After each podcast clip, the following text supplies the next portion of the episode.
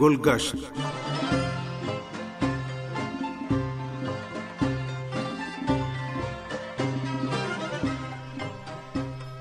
آپ عزیز سامعین خدمت میں تہا شمیم کا سلام عرض ہے۔ پروگرام گلگشت کے ساتھ حاضر ہیں۔ امید ہے کہ پروگرام بھی آپ کو پسند آئے گا۔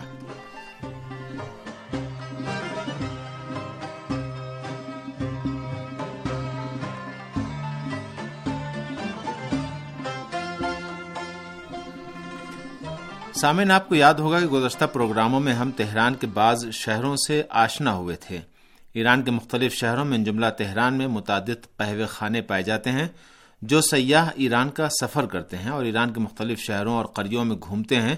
وہ وہاں کے قہوہ خانوں یا چائے خانوں اور بہت سے روایتی سفرہ خانوں یا قدیم طرز کے ہوٹلوں کا مشاہدہ کرتے ہیں، کہ جو خوشگوار ماحول میں مخصوص ایرانی اصالت کے ساتھ مہمانوں کی پذیرائی کرتے ہیں۔ اس لحاظ سے کہ ان دنوں تہران کے بعض ہوٹلوں میں بھی روایتی چائے خانے پائے جاتے ہیں، جو بہت سے غیر ملکی سیاحوں کو اپنی جانب جذب کرتے ہیں۔ ہم نے مناسب سمجھا کہ آج کے پروگرام کو قہوہ خانے یا چائے خانے کی تاریخ سے آشنائی کے ساتھ ہی تہران کے بعض معروف قہوہ خانوں کے بارے میں آپ کو معلومات فراہم کریں۔ پروگرام کے آخر تک ہمارا ساتھ دیجیے گا۔ سامن ایران کا پہلا چائے خانہ صفویہ دور میں اور بہت زیادہ امکان ہے کہ شاہ تہماسب کے دور سلطنت میں یعنی پندرہ سو تیئیس سے پندرہ سو چھہتر عیسوی کے دوران شہر قزوین میں بنایا گیا اور پھر شاہ عباس اول کے دور میں یعنی پندرہ سو ستاسی سے سولہ سو اٹھائیس عیسوی کے دوران شہر اسفہان میں بھی بنایا گیا۔ قہوہ خانہ شروع شروع میں، جیسا کہ اس کے نام سے معلوم ہے، قہوہ پینے کی جگہ تھی اور پھر ایران میں چائے آنے کے بعد اور شمالی ایران کے بعض علاقوں میں چائے کی کھیتی اور لوگوں میں اس چائے کی لذت سے آشنائی کے بعد دھیرے دھیرے قہوے کی جگہ چائے نے لے لی۔ تیرہویں صدی ہجری کے دوسرے نصف سے قہوہ خانوں میں چائے نوشی ایک معمول بن گئی اور در حقیقت قہوہ خانے چائے خانوں میں تبدیل ہو گئے، لیکن اپنے نام کی مدتوں تک حفاظت کی۔ قہوہ خانے ایرانی معاشرے میں لوگوں کے ایک ساتھ اٹھنے بیٹھنے اور ان کی سرگرمیوں اور فراغت کے وقت گزارنے کے لیے مناسب جگہ ہوتی تھی اور یہ جگہ زیادہ تر آپس میں ملاقاتوں کی جگہ یا بالفاظ دیگر بازاریوں اور دیگر طبقات کے عوام کے یکجا ہونے کی جگہ تھی۔ ہر طبقے کے عوام اور گروہ خاص طور پر کاروباری اور صنعت پیشہ افراد اس جگہ زیادہ آتے تھے۔ رفتہ رفتہ بعض قہوہ خانے کسی صنف اور یا مخصوص گروہ سے مختص ہو گئے اور مختلف گروہوں میں جملہ پیشہ وروں صنعت گروں اور ہنرمندوں کے اجتماع کی جگہ بن گئے۔ لوگ اپنے روزمرہ کے کاروبار اور دکانوں سے فارغ ہو کر نیز بیکار وقتوں میں ان جگہوں پر اکٹھا ہوتے تھے اور گھنٹوں آپس میں سماجی، اقتصادی اور سیاسی مسائل پر بات چیت کرتے تھے۔ بعض قہوہ خانوں میں کاروبار اور تجارت کے مسائل کے بارے میں باتیں ہوتی تھیں۔ قہوہ خانوں میں رات کی نشستوں میں خاص طور پر ام طاہرین علیہ السلام کی ولادت کی شبوں میں انہیں سجایا جاتا تھا اور چراغانی کی جاتی تھی کہ جو آج بھی رائج ہے۔ ان راتوں میں خوشی کی محفلیں منعقد ہوتی تھیں اور آدھی رات تک شعر و شاعری، تقریروں اور شاہ نامہ خانی کا سلسلہ جاری رہتا تھا۔ ماہ مبارک رمضان کی راتوں میں بھی ان مقامات پر تقریریں اور مرثیہ خانی ہوتی تھیں۔ عام طور پر اس محلے اور دیگر محلوں کے بہت سے لوگ قہوہ خانوں میں اکٹھا ہوتے تھے اور ان سے محبت کی محفل اور ثقافتی و ادبی فضا میں ایک دوسرے کے ساتھ نشست و برخاست کرتے تھے۔ اس طرح سے قہوہ خانے ایک اجتماعی اور روایتی ثقافت و ادب کی تعلیم اور ادب و ہنر کی استعداد پیدا کرنے کے ایک مرکز میں تبدیل ہو گئے تھے۔ لیکن وقت گزرنے کے ساتھ ساتھ قہوہ خانوں کے اپنے ثقافتی بندھن قدیم اور دیرینہ روایتوں سے ٹوٹ گئے اور اب صرف چائے پینے اور ناشتے کھانے اور تھکن دور کرنے کی جگہوں میں تبدیل ہو گئے۔ شہر تہران میں ناصری اور اس کے بعد کے زمانوں میں بہت زیادہ قہوہ خانے تھے۔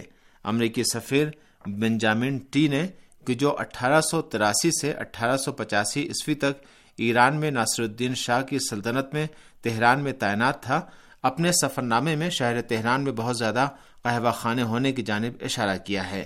وہ ان مقامات کے بارے میں جہاں چائے پینے کا رواج تھا، لکھتا ہے کہ تہران میں چائے خانے بہت زیادہ ہیں اور ہر محلے اور سڑک پر متعدد چائے خانے مختلف طبقوں کے افراد کے لیے موجود ہیں کہ جو لوگوں کے آرام اور ساتھ میں اٹھنے بیٹھنے کے لیے ہیں۔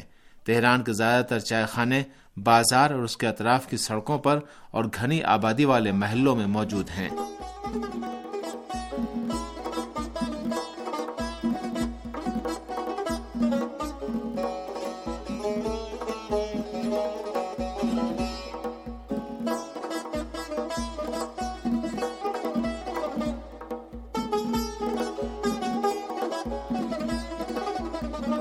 تہران کے زیادہ تر قہوہ خانوں کے ایک حصے میں کسی شیڈ کے بغیر موسم گرما میں اپنے خریداروں کی پذیرائی کرتے ہیں۔ قہوہ خانوں کی کھلی فضا میں عام طور پر درخت اور پھول لگائے گئے ہیں اور حوض یا حوضے بنائے گئے ہیں کہ جن میں پانی جاری رہتا ہے۔ اس کھلی فضا یا صحن کو اصطلاح میں قہوہ خانے کا باغیچہ کہتے تھے۔ چائے خانے کے اندر بھی دیواروں پر عام طور پر رزمیہ داستانوں یا واقعی کربلا جیسے مذہبی واقعات کے نقش و نگار ہوتے تھے۔ چائے خانے کے اہم ترین وسائل میں سماور، استکان یا چھوٹا کپ اور تشتری اور قندان ہوتا تھا۔ دن کا کھانا بھی ایران کا روایتی کھانا، آب گوشت یا گوشت کا سالن ہوتا تھا کہ جو مٹی کے خاص برتن میں پکایا جاتا تھا۔ اسلامی انقلاب کی کامیابی کے بعد ثقافتی ورثے کے تحفظ کی خاطر تدریجی طور پر بعض روایتی چائے خانوں کا دوبارہ احیاء اور ان کی تعمیر و نو کی گئی ہے اور اس بات کی کوشش کی گئی ہے کہ مقامات ہمیشہ ثقافتوں ہنر و فن کی کشش اور جذابیت کے حامل ہوں۔ اسی سبب سے ان جگہوں کی روایتی معماری موجودہ حالات اور تقاضوں کے مطابق کی گئی ہے۔ ان دنوں ملکی اور غیر ملکی سیاح، چائے خانوں اور روایتی ہوٹلوں میں جا کر ایران کے حقیقی آداب و رسوم، لباس، کھانے، نقش و نگار، قصہ گوئی، شاہنامہ خانی اور ایرانی و اسلامی روایتی معماری کے ہنر و فن اور دیگر دلچسپ موضوعات کی ایک جھلک ایک ہی جگہ پر دیکھ سکتے اور تجربہ کر سکتے ہیں۔ ہم نے مناسب سمجھا کہ آج کے پروگرام کے اختتام پر آپ کو تہران کے چند ایک روایتی قہوہ خانے سے متعارف کراتے چلیں۔ آزری نام کا روایتی قہوہ خانہ انیس سو اڑتالیس عیسوی میں تعمیر کیا گیا تھا۔ یہ قہوہ خانہ تہران ریلوے اسٹیشن کے پاس واقع ہے اور ہر دن اپنے مہمانوں کی پذیرائی کرتا ہے۔ اس جگہ کی معماری ایران کی روایتی روش پر ہوئی ہے اور اس طرح سے ہے کہ اس کے حال کی چھت گمبد نما ہے اور سہن کو فرش سے ڈھاکا گیا ہے۔ دیواریں بھی اینٹ اور ٹائل سے بنی ہیں اور ان کا روایتی نقش و نگار سے مزین کیا گیا ہے۔ اس چائے خانے میں ملازمین مقامی لباس پہن کر قدیم ایرانی کھانوں اور روایتی موسیقی کے پروگراموں، نیز قصہ گوئی اور شاہنامہ خانی کے ساتھ مہمانوں کی پذیرائی کرتے ہیں۔ ہر سال ماہ مبارک رمضان میں بھی افطار کے وقت سے لے کر سحر تک غزل خانی اور شعر و شاعری کے پروگرام منعقد کیے جاتے ہیں۔ آزری روایتی قہوہ خانے کو اس کے گناقد روایتی معماری کے باعث ایران کے قومی آثار کی فہرست میں شامل کیا گیا ہے۔ سنگلج نامی روایتی سفرا خانہ یا ہوٹل بھی تہران کے قدیمی ترین پارکوں میں سے ایک پارک شہر کے اندر واقع ہے۔ اس سفرا خانے کے ملازمین صفویہ دور کے لباس زیب تن کیے ہوئے ایران کی قدیمی غذاؤں کے ساتھ مہمانوں کی پذیرائی کرتے ہیں۔